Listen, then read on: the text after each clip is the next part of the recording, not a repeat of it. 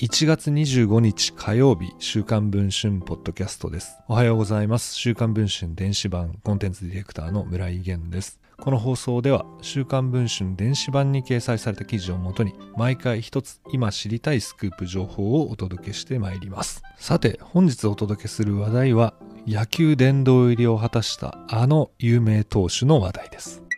プロ生活32年で219勝を挙げた山本昌さん。そんな山本さんですが野球殿堂入りを果たしました。中日ドラゴンズ一筋で49歳0ヶ月での勝利など数々の最年長記録を作った左腕です。2004年から8年間監督を務めた落合博満氏はどのように評価をしていたのでしょうか。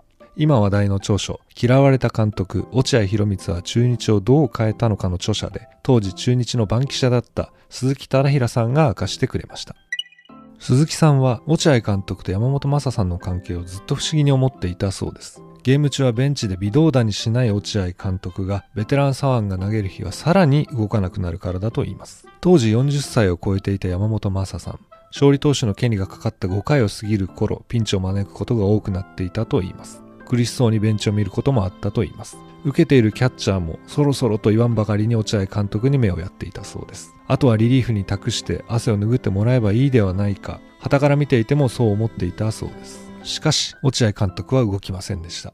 売り出し中の若手投手は5回を待たずにスパッと見切ることもある落合監督が、なぜか体力的に下り坂であるはずの最年長サウスポーをマウンドから下ろさなかったと言います。監督だってマサさんが限界だというサインを出しているのは気づいているはずなんだ。でも変えないんだよな。チームスタッフはそう首をかしげていたこともあったそうです。案の定山本昌さんは6回や7回に相手打線に捕まって勝利を逃すこともありました。そうした試合の後、落合監督が決まって番記者たちにこう言ったそうです。なんで変えなきゃいけないんだ。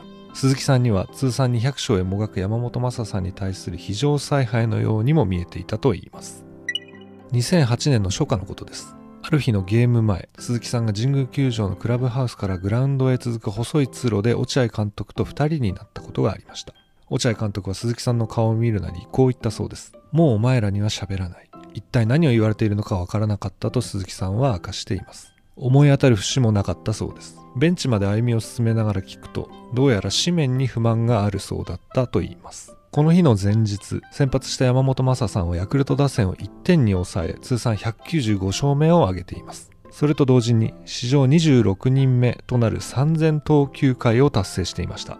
落合監督はその記録に関する記事が紙面の片隅に追いやられていたことを指摘していたのです。あれは20年続けなきゃできない記録だ。ポットでの投手のことはすぐエースだと持ち上げるのに、こういう記録は扱わないのか。新聞がそういうことなら、もう俺は喋らねえ。答えようもなくうつむく鈴木さんに落合監督は言い残したと言います。200勝の時は九州から北海道まで全部一面なんだろうな。